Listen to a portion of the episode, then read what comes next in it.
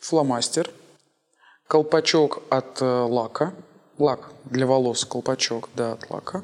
То есть человеку не хватило интеллекта повернуть это другой стороной, скажем. Ну и, наверное, самое, э, самое горячее – это груша от тонометра.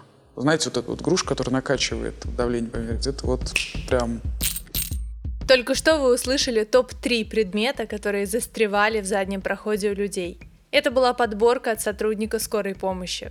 Кроме самого главного вопроса, я спросила у героя, как устроиться на станцию, сколько можно получать и что самое сложное в работе на скорой. Привет! Это проект секрета фирмы о самых необычных и интригующих профессиях Oh My Job. Я Диана Листопад, и в первом сезоне мы говорим с людьми, которые прыгают под машины, позируют художникам и помогают собакам заниматься любовью, а еще получают за это деньги. Слушайте нас на всех платформах и смотрите везде, где это еще не запрещено. Кстати, у нас есть и видеоверсия. Там вы увидите, как меня связывают, наказывают, а еще мне поджигают руку. Ссылки в описании.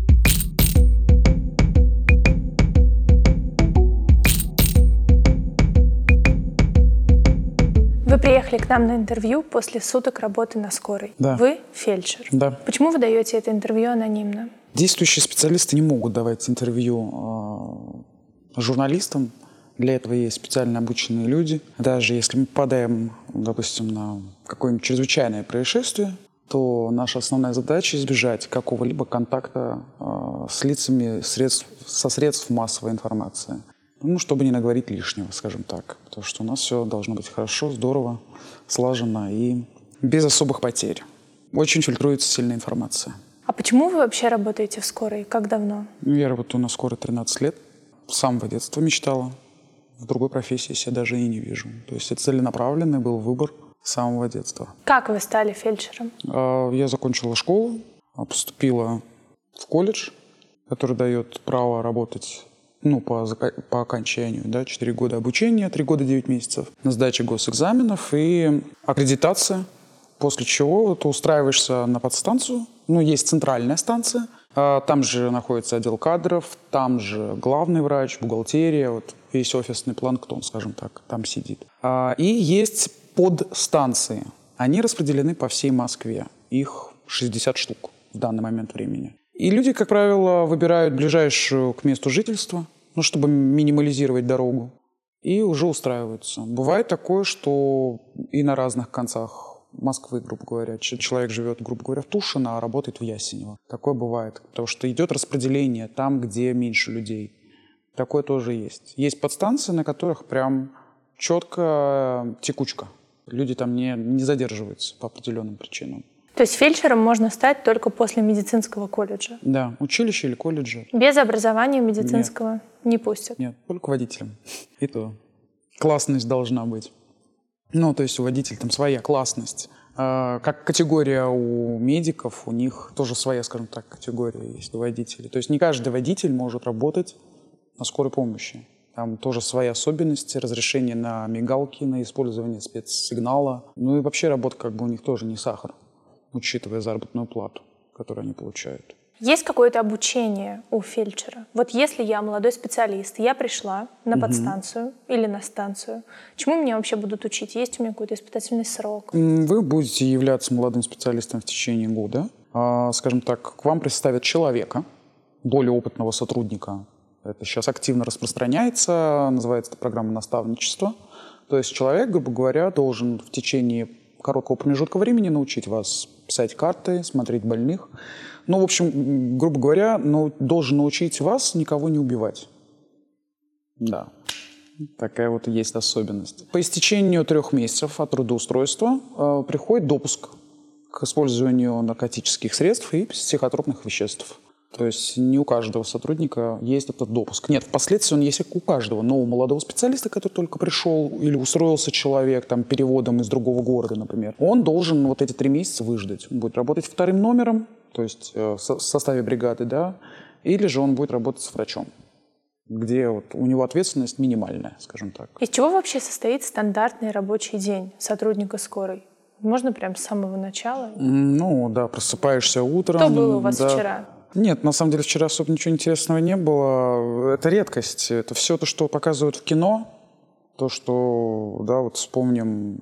Единственный, наверное, фильм, который максимально приближен к реальности того, что происходит на скорой, это фильм Хлебникова «Аритмия». Там действительно вся рассказана правда, особенно вот эта правда 20. Не больше 20 минут мы едем на вызов, не меньше 20 вызовов в сутки, не больше 20 минут на вызове. Это действительно так и есть. Но у нас, э, как скажем, бонус есть. У нас 30 минут. Небольшое, да, такая привилегия.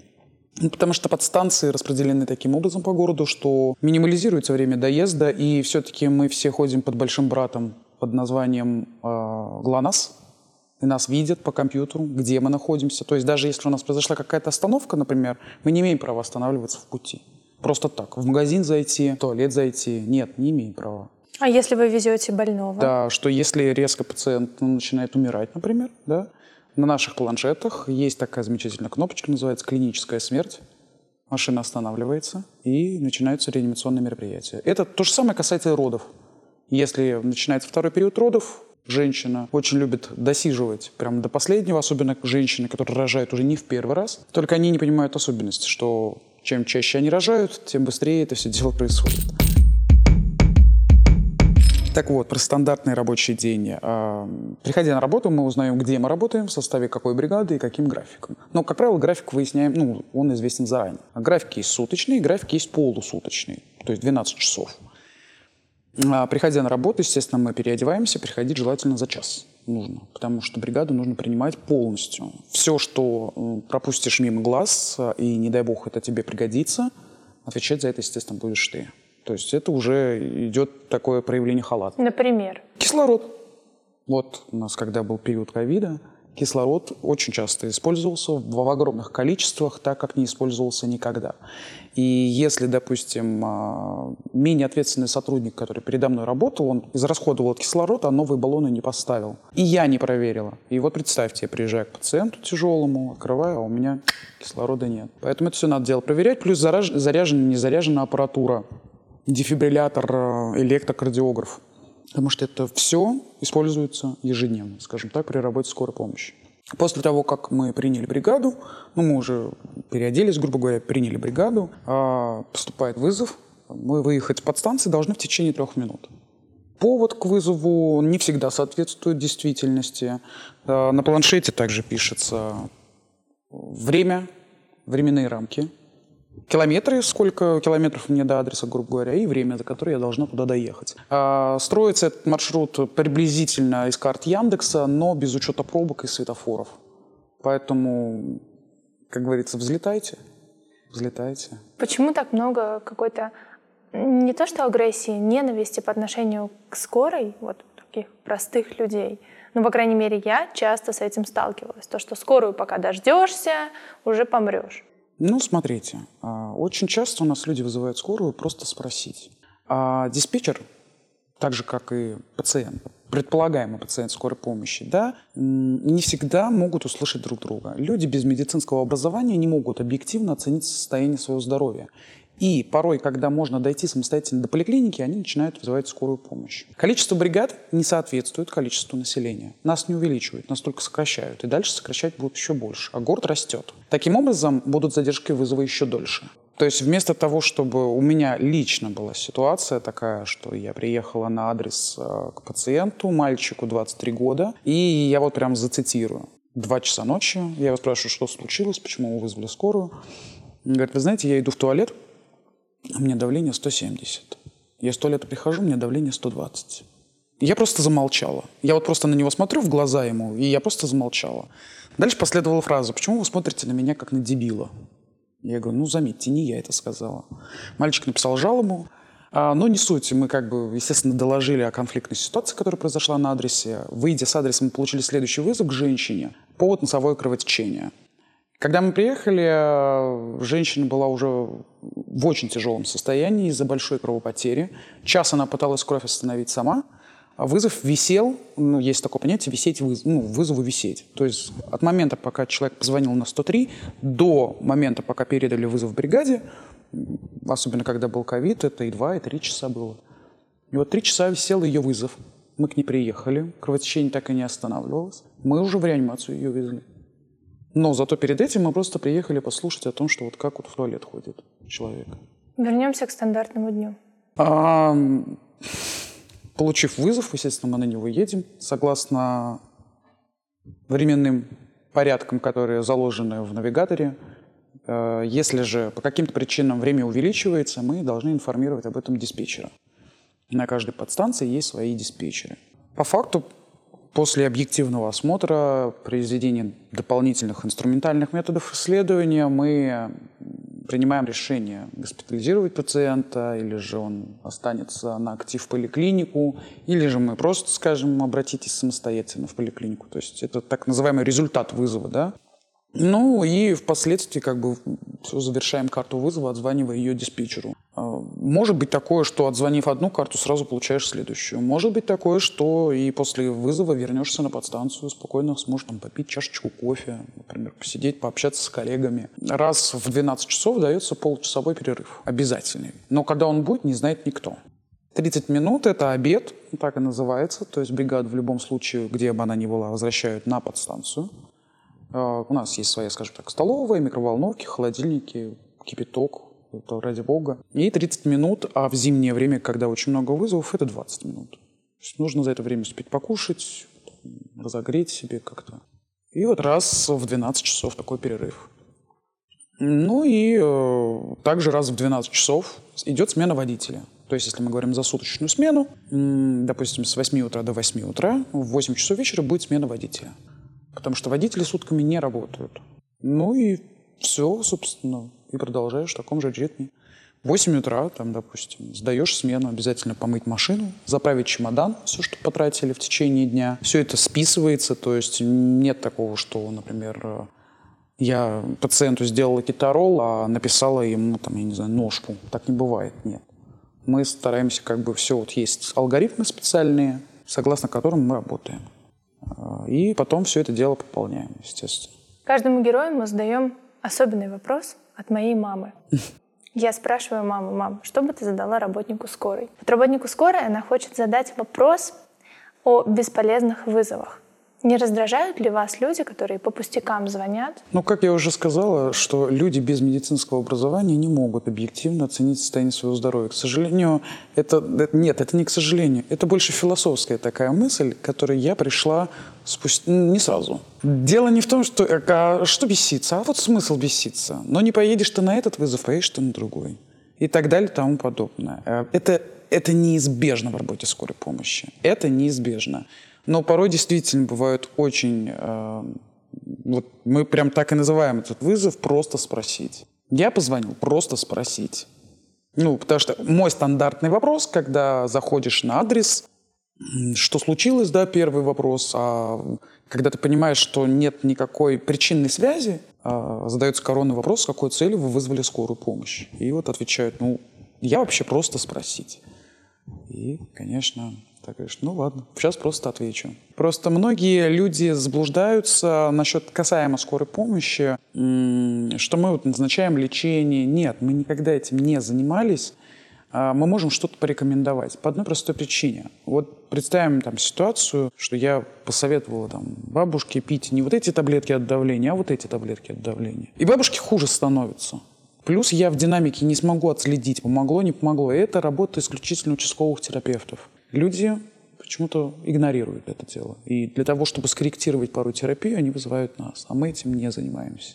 То есть, да, очень много лишних телодвижений. На самом деле у моей мамы был еще один вопрос. Вот работа в скорой — это призвание или должность? Я понимаю, что она хотела спросить именно Чувствуете ли вы кайф, удовольствие? Конечно. Опишите эти ощущения. Есть такое понятие «судьба». Вот оно, как ни крути, оно есть. И иногда мы оказываемся в действительности в том месте, в том месте и в то время.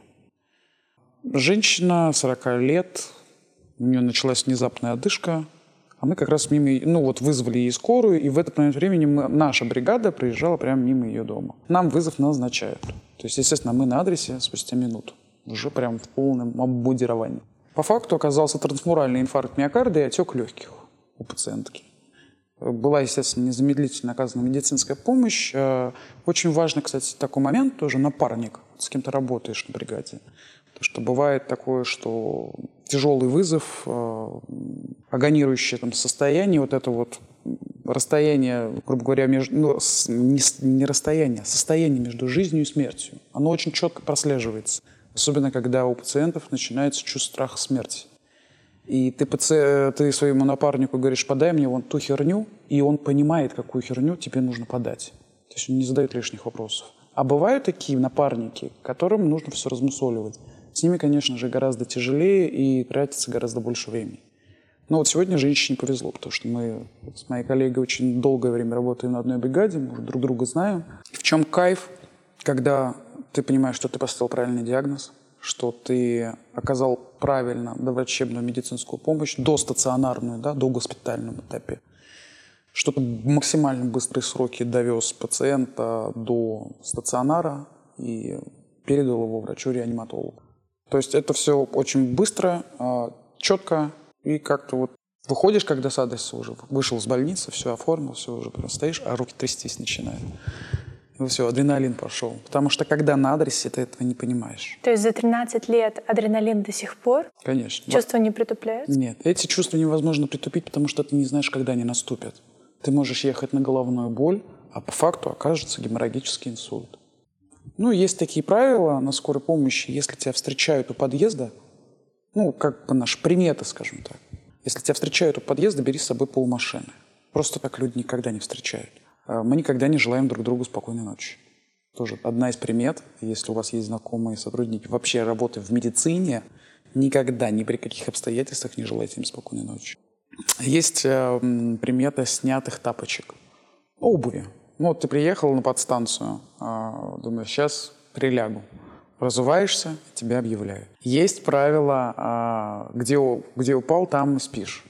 То есть, если ты решил сменить место дислокации, скажем так, ну вот надоело тебе лежать на этом диване, пойди полежи на другом, дадут вызов. И много таких вот, просто сейчас одномоментно не вспомню. Ну вот одно вот правило, да, вот самое такое важное, проверенное уже годами, это вот если встречают у подъезда, бери все, что есть у тебя в машине, все, что может предло... ну, пригодиться по факту, особенно если ты идешь на ребенка. Дети – это вообще отдельная категория. Дети – это не маленькие взрослые. А ребенок никогда не скажет, что у него болит. Особенно если мы говорим за грудничков. Да? То есть тут э, бывают такие родители, которым самим родители еще нужны. То есть они сами там дети, грубо говоря. Действительно, недавно был вызов. Э, дают без сознания один год – с мамой языковой барьер, к сожалению, был, ну, учитывая то, что, ну, другое государство, да. Но при этом при всем скорая помощь, медицинская наша скорая помощь оказывается всем бесплатно, абсолютно всем, всем нуждающимся, не в зависимости от социального статуса. Вот. И приехали на адрес, по факту оказалось, что когда мы приехали, ребенок уже пришел в сознание, девочка была, да, там, по-моему, даже не год, там, по-моему, 10 месяцев было. И выясняем такой эпизод, что ребенок опрокинул на себя кипяток. Мама, долго не думая, такая говорит, так, это, если кипяток, это ожог. Ну, понятное дело, да? Там получилось лицо, шея и грудная клетка с ручкой. А мама подумала, что раз горячо, надо остудить. И не придумала ничего умнее, ну, хотя бы под прохладную воду. Она его намазала зубной пастой блиндомет. Ребенок от этого теряет сознание, естественно, от боли. Господи. Да, вот вызвали нас, мы приехали, а я не могу понять, что это такое на детем намазано, да. Естественно, обезболивали мы наркотическими анальгетиками, госпитализировали ребенка в отделении реанимации, а, где ему незамедлительно как бы сразу начали оказывать медицинскую помощь. То есть и, все, что касается тяжелых больных, ну, оно, как правило, даже там Вообще, самые, наверное, главные враги скорой помощи – это приемное отделение. Врачи приемных отделений. Потому что они нас... Я не могу сказать, что они нас за людей не считают. Нет. Просто очень много бывает див... Ну, как скажем так, мы перестраховываемся очень часто.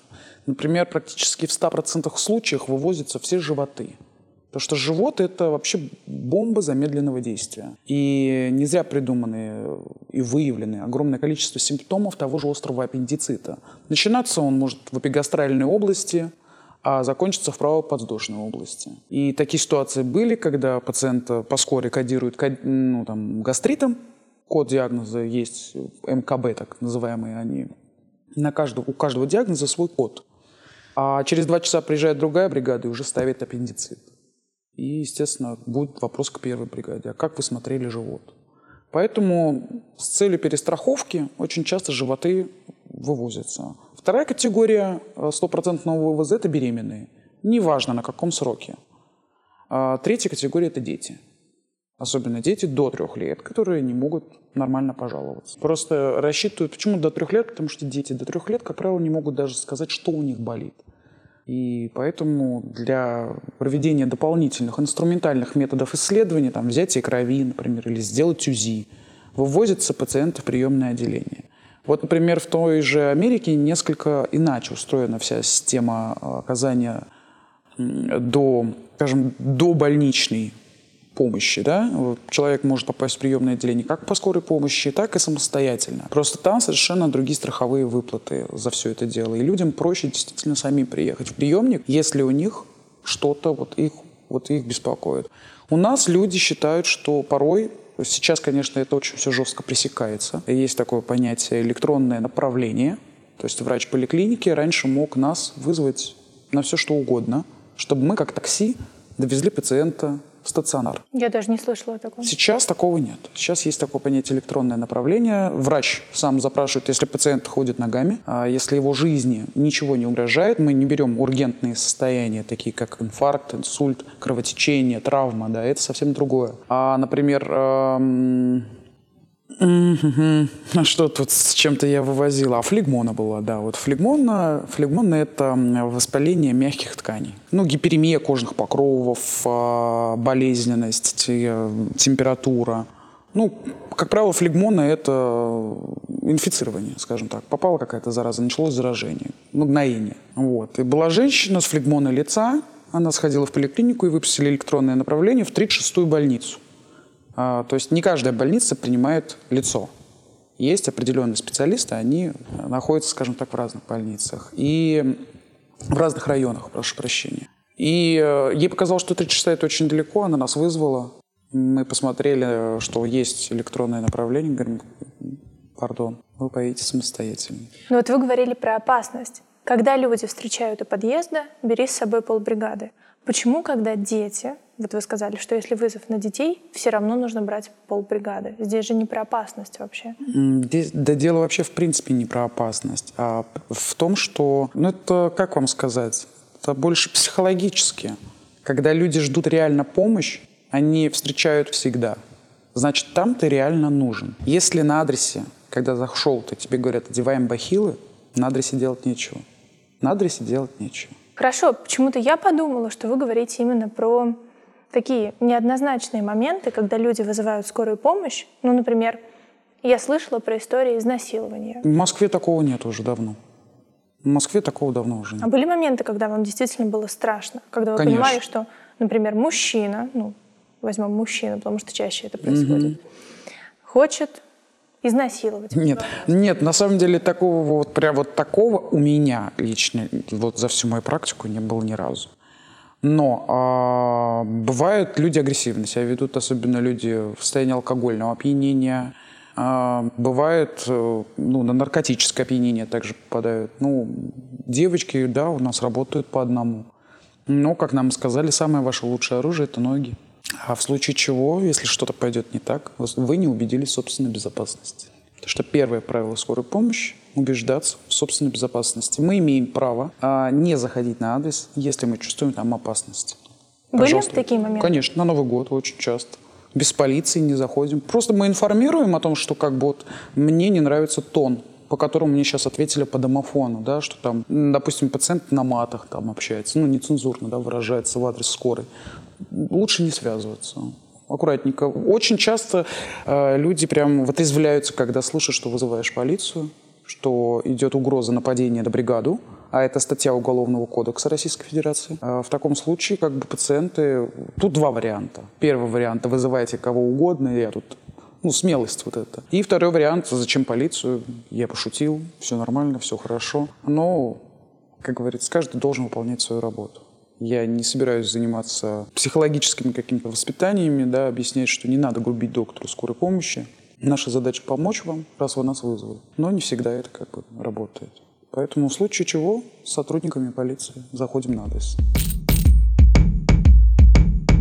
Если я молодой специалист, я только пришла в скорую, сколько я могу зарабатывать? Все зависит от того, на ставку вы работаете, на ставку 25 или на полторы ставки. Все зависит от загруженности станции. Ну, вообще, изначально молодые специалисты начинают на ставку работать. А, тут уже индивидуально а, разбирается, или это будет... Все зависит от старшего фельдшера, который ставит график. В свое время, когда я пришла на скорую, я работала день через день по 12 часов, графиком 11-23. Это было безумно сложно, потому что один выходной — это очень тяжело. Есть подстанции, где сразу дают полторы ставки, и человек стабильно работает сутки двое.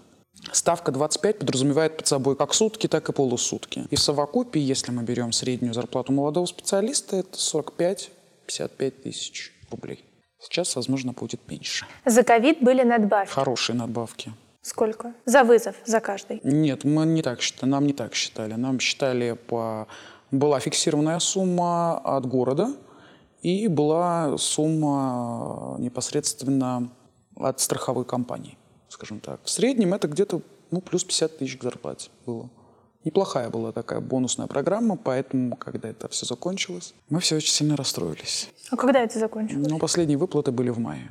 Июнь мы все получили свою настоящую зарплату за месяц, без ковидных. Как вообще изменилась вот вся работа скорой помощи во время ковида? Ну, во-первых, нагрузка бешеная была. А, во-вторых, люди ну, ну, не то, что люди. Каждый день, приходя на работу, было что-то новое. Начиналось все с того, что м, скорая помощь брала у всех контактных э, мазок, ПЦР.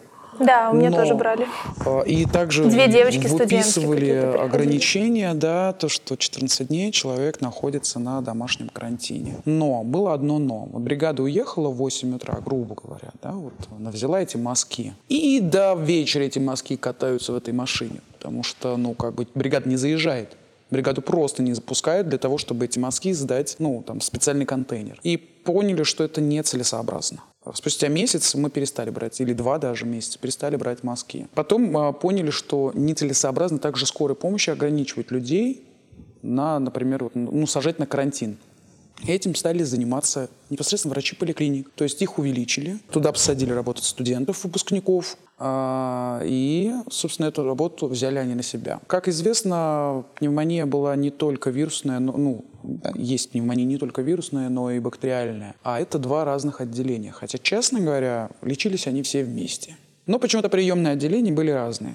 И для того, чтобы нам понимать, бактериальная пневмония или вирусная, то есть если ковид, она, естественно, автоматом становилась вирусная. Но бывало такое, что пациента низкая сатурация, кашель, температура, а вот ну, не сдал он тест на ковид. Для ДИВ-диагностики нам выдали экспресс-тесты. Сначала они были на крови, а потом вот тоже при помощи мазка.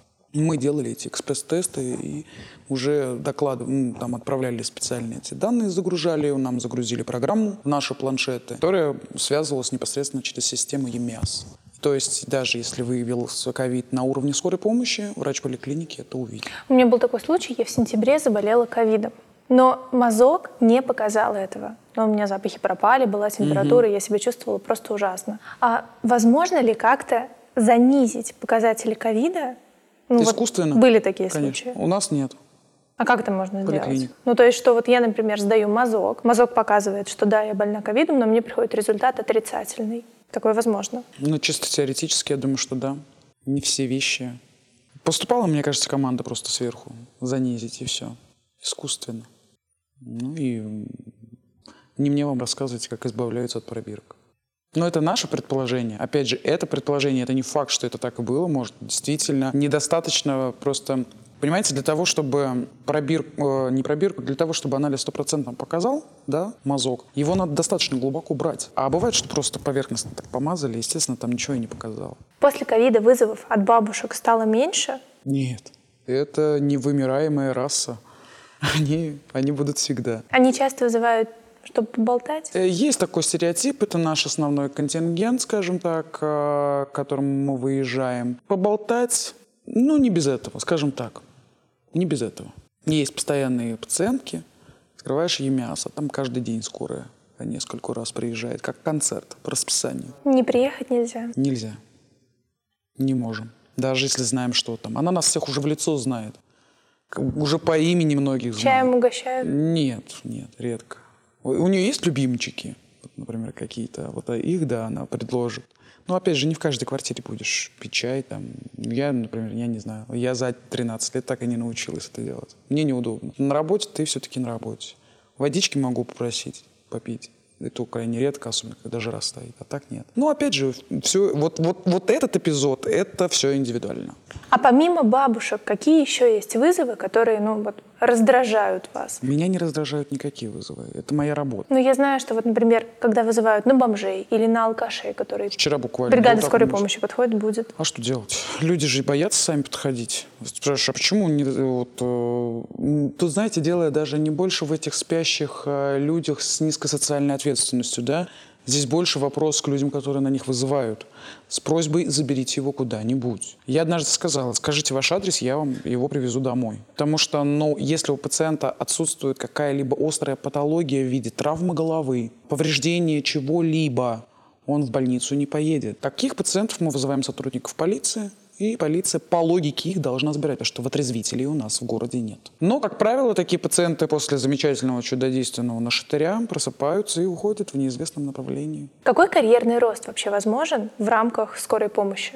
А, если мы разбираем, допустим, средний медицинский персонал, а, то при наличии, э, скажем так, хороших взаимоотношений, повышенной работоспособности, ну, то есть люди же, они тоже все разные бывают. Есть шанс, там, например, из обычного фельдшера стать старшим фельдшером, ну или главным фельдшером. Это уже прям самый главный, скажем так, человек среди всего среднего персонала. У врачей э, несколько больше выбора, потому что врач скорой помощи может стать старшим врачом, заведующим подстанции, старшим врачом смены или старшим врачом оперотдела. То есть это человек, который является последним звеном для того, чтобы понимать, поедет туда бригада или нет. Особенно, когда идет такое понятие, как сортировка. Когда звонит тут бабушка Глаша, ей, в принципе, можно отправить неотложку, потому что, ну, врач смотрит, каждый день вызывает. Неотложка и скорая помощь, ну, это организация одна, но наши немножко принципы работы отличаются. Они вот как раз-таки были придуманы именно для того, чтобы заниматься вот такими пациентами. А скорая помощь – это все-таки служба экстренная, да, когда идет угроза жизни уже. А как на улице распознать неотложку? А, ну, это ларгусы. У них такой же QR-код, как и на скорой помощи, только у них нет мигалок. Лада Ларгус, по-моему, называется. Ну, небольшие машинки. У них форма такого же цвета, как у нас, только там написано за дни отложка. Есть вообще какой-то срок у работника скорой помощи? Такой переломный момент – срок, который он проработал. Если после него он не ушел, то все. От года до трех, на самом деле, я вот подумала, да, все-таки от года до трех. Э, и... На опыте уже, да, по коллегам поняли? Да, потому что, ну вот все-таки смотришь, люди, кто-то приходит, э, и даже если у него будут гореть глаза, он будет э, хотеть спасти весь этот мир, очень часто эти розовые очки бьются стеклами вовнутрь. Когда сталкиваешься с реальностью, я повторюсь, что не все так, как показывают в кино. Были у вас такие моменты, когда Конечно. Да, вы... Я на седьмом году чуть не уволилась, я прям хотела, все, я не могла больше. Ну и все, наверное. Почему именно седьмой год? Какие события тогда были? Я просто выгорела. Я просто в какой-то момент времени выгорела. У нас была ре- реорганизация, скажем так, небольшая. А, и когда присоединилась к нам неотложка, количество пациентов а, просто спросить увеличилось просто в разы. Пришлось даже прибегать к помощи специалистов, которые просто поставили голову на место. Я не считаю, что это что-то такое прям из ряда вон выходящее. Но просто люди почему-то очень специфически относятся, когда кто-то из коллег может пойти к психологу, психотерапевту. Странно, вы же сами медицинские работники. Ну, мы такие же живые люди. Почему-то про это все забывают. А, и некоторые коллеги, они как-то считают это, ну, что немножко стыдно там, наверное. Ну, кстати, вот хочу спросить про эмоциональную сторону работы, потому что вы каждый день сталкиваетесь с болью, со смертью. Как это на вас отражается? Ну, по первости, очень тяжело, конечно. Все через себя пропускаешь. Каждый вызов, каждого пациента. Потому что все судьбы разные, люди все разные. И обстоятельства, при которых мы встретились, тоже разные. А с, по истечению времени это просто стена становится какая-то каменная, никаких эмоций, пришел от работы, ушел. Но ты выполняешь свою работу на высшем уровне. То есть эм, это призвание, наверное. Но не каждый на это способен, не каждый. Были случаи, которые остались вот на всю жизнь с вами, которые вы вспоминаете? Роды. Роды. Я принимала роды. Это, конечно, было очень эпично, потому что мы ехали совсем на другой повод. Ну как, э, тоже из оперы беременности, но только э, срок беременности составляет 40 недель. Нормальная беременность 40 недель.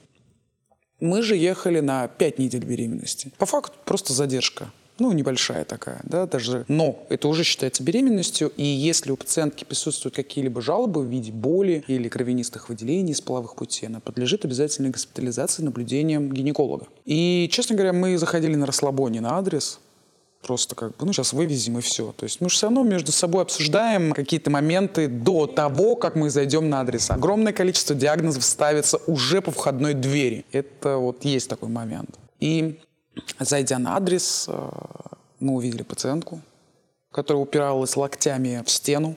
Это тип, ну, типичная поза роженицы. Это пять недель беременности. Ну, как бы, там оказалось пятые роды и 40 недель беременности. Мужа с работы ждала. То есть она не знала? Она знала, что она... Ну как? как? Почему, так, почему тогда она сказала, что 5 недель? Не она, муж скорую вызывал. А, -а, -а. а муж растерялся. Э, может, вопрос диспетчера не услышал. Может, Понятно. еще что-то там произошло. Потому что она в родах, она в схватках. При этом, при всем, когда мы узнали, что четвертого она родила тоже дома, мы говорим, что жизнь вас вообще ничему не учит. Да? То, что плохая примета дожидаться, пока отойдут воды. Но хорошо родился очень быстро, здоровый мальчишка сразу закричал, то есть, ну, ну, конечно, это впечатляет. вообще все, что связано с детьми, это очень такой тонкий момент. Но вот на всю жизнь запомнила. Поэтому теперь все роды, на которые я еду, все беременности, на которые, вернее, я еду по марочкам, я всегда их прозваниваю заранее.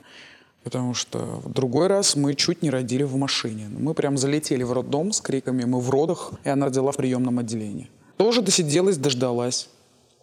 Поэтому лучше этого не делать. Но бывают там, ай, кольнуло вроде что-то как-то, вызывают скорую. Ну вот везем, мы прокатимся.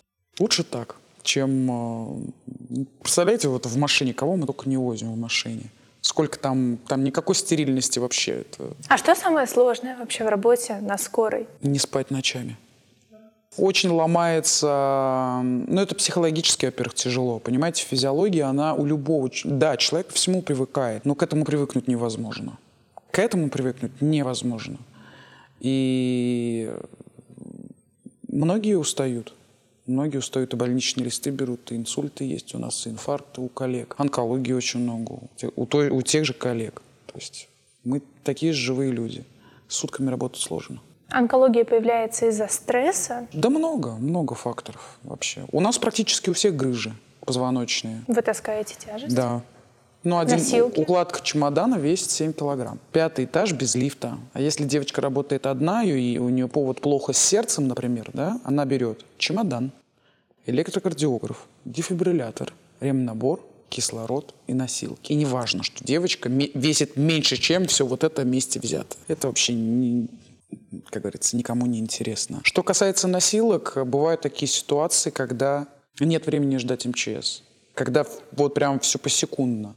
Хорошо, если есть дополнительные руки в виде родственников и так далее. Но зачастую, зачастую просишь найти кого-то, соседей, там, не знаю, сверху, с нижнего этажа. У нас никого нет, у нас одни бабушки. И ты понимаешь, что тебе вроде и помощь надо оказывать, в тот же момент времени искать кого-то, кто поможет тебе нести носилки. Часто прибегаем к помощи водителей наших, хотя они не должны этого делать. Их задача выкатить носилки и закатить их. Все. А мы также не носим. У нас есть свои ограничения, просто про них все забывают. И бывает такое, что да, вот мы носим сами. Девочки, конечно, стараются в основном ноги нести, они все-таки полегче. А мальчишки то, что потяжелее. Ну, они опять же, такие же живые люди, сплошь и рядом. Остеохондроз – это вот это профессиональная болезнь скорой помощи. Ну, плюс сидячий образ жизни. Да? Вы в машине сидите, вы на адресе сидите. Ну, я бы не сказала, что сидячий. Нет, ну, в основном сидячий. В основном сидячий все-таки. Ну, я говорю, в машине сидите, плюс вибрация, да, это, ну, негативно сказывается на позвоночнике все равно. Ненормированный сон, нагрузки, потому что тот же чемодан берут неправильно. Ну, вот если человек занимался, там, допустим, тяжелой атлетикой, он знает, как правильно надо взять чемодан. А человек, который все равно просто Как спину хватает, держать. Совершенно верно, да. Есть какой-нибудь стереотип о работе на скорой, который вас раздражает? Все сотрудники скорой пьют. Это неправда. Ну вот, кстати, в фильме «Аритмия» он пил. Да, он пил, но это стереотип. На самом деле это не так. Потому что, ну, опять же, я не знаю. Но это невозможно. А, еще стереотипы, что скорая типа возит а, как такси в аэропорты, там частная скорая. Депутатов. Да, это есть. Э, Вы можете залезть на любой сайт частной скорой, найти прайс, да, и вас доставят в аэропорт. Городская скорая этим не занимается. То есть это, когда говорят, довезите до дома, я вам заплачу, я не такси. А если еще вот говорить об этом заработке дополнительном, подходили ли к вам ритуальные агенты, просили ли вас? Раньше да, раньше да. Подходили, но как бы из всех моих коллег, кого я знаю лично, друзей, приятелей, как бы зачем? Ну для чего? Это слив информации от уголовной ответственности. То есть нашей зарплаты нам в принципе хватает. Ну а те, кто этим занимаются, ну пусть занимаются. Значит, это их выбор. Я не собираюсь никого воспитывать. А водители пропускают на дорогах? Не всегда. Когда штраф увеличился с 500 рублей до 5000, и если... За непропуск За непропуск, скорой. да, но для этого должно быть видеодоказательство. А, также, если вдруг по причине непропуска пациент погибает, э, водитель уже несет уголовную ответственность. Да еще пойди найди этого водителя. Ну, на самом деле, за последние три года гораздо лучше стало. Но, опять же, камеры, кругом камеры. Оно в этом плане, да, оно улучшило. Ну и все-таки мы стараемся ездить больше по полосе А, потому что она более такая в движении, если на ней немного таксистов. А так, да, пропускают. Гораздо лучше стали пропускать, нежели это было раньше. То есть как-то уважать нас стали, что ли, немножко. Но, видите, опять же, а, для простых водителей все, что едет с маячками, это скорая помощь. А я, как человек, работающий там, я знаю, что это вот коммерция поехала. Коммерция на острые вызовы не ездит. Крайне редко. Их могут, если, допустим, у коммерческой скорой есть договор с нами, они могут получить какие-то городские вызовы. Такое бывало. А если же договора нет, ну, как бы я там мысленно... Я пропущу, я пропущу, мне несложно. Я тоже являюсь участником дорожного движения, но просто, конечно, всегда что-то смешно мне в этот момент времени становится, что куда же они могут так лететь, интересно? Потому что у них ничего острого нет. У них и доезды несколько другие, если мы говорим за ведомственную скорую, и они всегда страхуются нами, городом. То есть они понимают, что если им до адреса ехать час, например, с учетом мигалок, пробок и так далее, они всегда пациентам говорят, вы пока вызовите городскую скорую, которая приедет в разы быстрее нас, окажет вам медицинскую помощь, уже подъедем мы по полюсу ДМС э, там отвезем вас в ту больницу, куда вы захотите. А еще такой стереотип тоже есть, то, что скорая может отвезти в любую больницу. Нет. Скорая повезет в ту больницу, куда даст место отдел госпитализации. Потому что отдел госпитализации не может отправить 5 бригад в одну больницу, а одну бригаду в другую. Нет, это все распределяется согласно местам, сводка которая подается в 8 утра каждой больницей. Ну, по документообороту. Вот я спрашивала о случаях, о вызовах, которые всех больше запомнились вам. Но вы назвали роды. Это такое положительное событие. А если говорить о самых страшных вызовах? А, Ну, поездные травмы. Поездные, они, конечно, очень, во-первых, всегда впечатляющие. Когда вы Сейчас их собираете человека по Мы не собираем. Этим занимаемся не мы. А наша задача законстатировать фрагменты тел, да. То есть, но все равно вы ходите и ищете фрагменты тел. Да, такой, да. Голову. Вот мы искали голову. Прошли три железнодорожные станции. Нашли. То есть такое было. Конечно, впечатление масса. Ну а самое, наверное, негативное для меня, ну это первая смерть, которую когда-либо приходилось... Но это случается у каждого. Мы с ней, наверное, встречаемся... Чаще с ней только встречаются в реанимациях. Потом уже мы идем. А потом уже отделение. Ну так вот, грубо говоря. А что значит первая смерть? Первая смерть, она есть у каждого сотрудника скорой помощи. Это когда ты приезжаешь на адрес, ты общаешься с пациентом, и в какой-то момент времени идет что-то не так. Не потому, что по вине медика там или что-то. Нет. У меня была женщина, 40 лет, у нее была полиорганная недостаточность, потому что она длительное время злоупотребляла алкоголем. А, И когда я зарегистрировала электрокардиограмму, там присутствовала полная блокада. Скажем, ну, есть такое понятие у нас, а, так называемый синдром Фредерика. И она умерла у меня. Я ее качала, проводила сердечно-легочную реанимацию. Интубировала. Ко мне приехала в помощь бригада, помогали. 30 минут мы ее качали. Первая смерть, она, конечно, да, запоминается. То есть вот этот сам момент перехода человека да, от жизни... да, от жизни к смерти, да. И очень тяжело это принять. Вот ты в действительности пытаешься производить сердечно-легочную реанимацию, потому что вот, ну, шанс какой-то должен быть. А потом ты просто понимаешь, что это решаешь не ты. Был случай, когда мы приехали к женщине повторный инфаркт миокарда. Тоже просто запоминающийся повторный инфаркт миокарда и отек легких был. Мы привезли ее уже в больницу, и в лифте, когда дернулся лифт, она остановилась. И мы качали ее, мы завезли прямо в реанимацию ну, в состоянии клинической смерти. И врачи, они стояли и смотрели. Врачи при реанимационного отделения. Мы были с фельдшером вдвоем. И в итоге на 17-й минуте мы ее завели. Столько счастья не было никогда. На 17-й минуте, когда производился очередной анализ, то есть анализ производится каждые две минуты, и врачи уже такие, все, хватит, забирайте. То есть это считается наш труп тогда, то есть труп в машине. А за это нам, нас по головке не погладят. А по-хорошему вообще реанимация, реанимация должны были нам помогать и забрать его. Но они почему-то решили поступить иначе. Ну, опять же, не все люди люди, скажем так. Есть люди, а есть не люди. К сожалению, в медицине они тоже встречаются. И когда на 17-й минуте производился анализ, честно, сводило уже все. Руки, мы разделись полностью. Это зима была, мы остались в одних футболках. И я просто помню, я кричу своему помощнику, что у меня сводят руки, что я не могу больше, все. И врач такой подходит вальяжно, прикладывает дефибриллятор, ну, для оценки и он видит, что сердце-то не останавливается, что он продолжает биться. И вот тогда счастья нашему не было предела, что мы завели пациента, что мы не остановились. Это, это конечно, это, вот этого, вот поэтому и стоит работать на скорой помощи. И каждый раз ты веришь, что у тебя получится. Лучше до этого не доводить, лучше пациента живого довести до стационара, но это часть нашей работы. Каждый сотрудник скорой помощи должен уметь производить реанимационные мероприятия в любых условиях где бы они ни находились. В машине, в приемном отделении, в квартире, в подъезде, на улице, неважно где. Если у человека белая горячка, вас тоже вызывают? Не обязательно, что алкогольный делирий будет вызывать психоз. Есть огромное количество соматических патологий, такие как сахарный диабет, гипогликемия или инсульт, тоже может вызвать неадекватное поведение. Повод к вызову так и звучит, как неадекватное поведение. А так как пациент, допустим, не учетный, туда психбригада и не поедет. Туда поедет обычная линия для див-диагностики. Что значит неадекватное поведение? То есть вот я должна позвонить и что сказать? Знаете, тут ну вот э, мужчина, дедушка в магазине стоит, он деньги ест. Приезжает бригада, видит действительно, стоит дедушка, Но я бы деньги. не вызвала скорую. Ну, я бы просто, ну, посмотрела, ну... А у дедушки вот инсульт случился.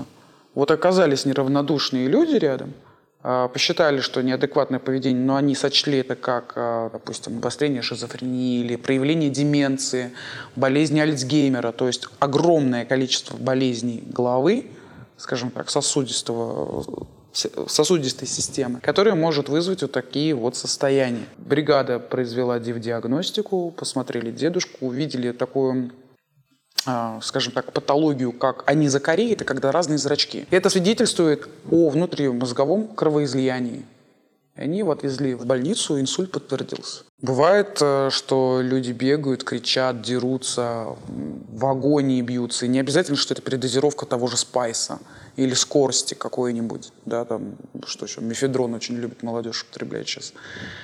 Это элементарно, что упал уровень глюкозы в крови. Потому что ну, не все знают, что у них есть диабет. То у нас был случай, э, женщина бегала по подъезду, голая абсолютно. Милиция побежала сверху, снизу вверх, а мы со скор... с бригадой снизу, сверху вниз. Мы ее поймали на седьмом этаже. Она дралась с нами, да, да, да. Ну, полиция, мы не имеем права фиксировать, полиция имеет право фиксировать. Полиция зафиксировала, мы быстро померили уровень глюкозы, а там глюкоза была 1,2, по факту это кома уже, все это уже кома. Но норма 3,3, 5,5. А у нее 1,2. И мы сделали глюкозу. И первое, что она сказала, что я здесь делаю. Потому что тут же человек приходит в себя. Мы сделали еще глюкозу, прокапали, и в итоге она нам сказала, где она живет. Вообще выяснилось, что она с другого подъезда. Как она в этот подъезд попала, она не помнит. Все, мы ее, мы, помню, просто принесли, она укурталась, так мы прям просто не пошли к ней домой уже, дальше ее смотреть.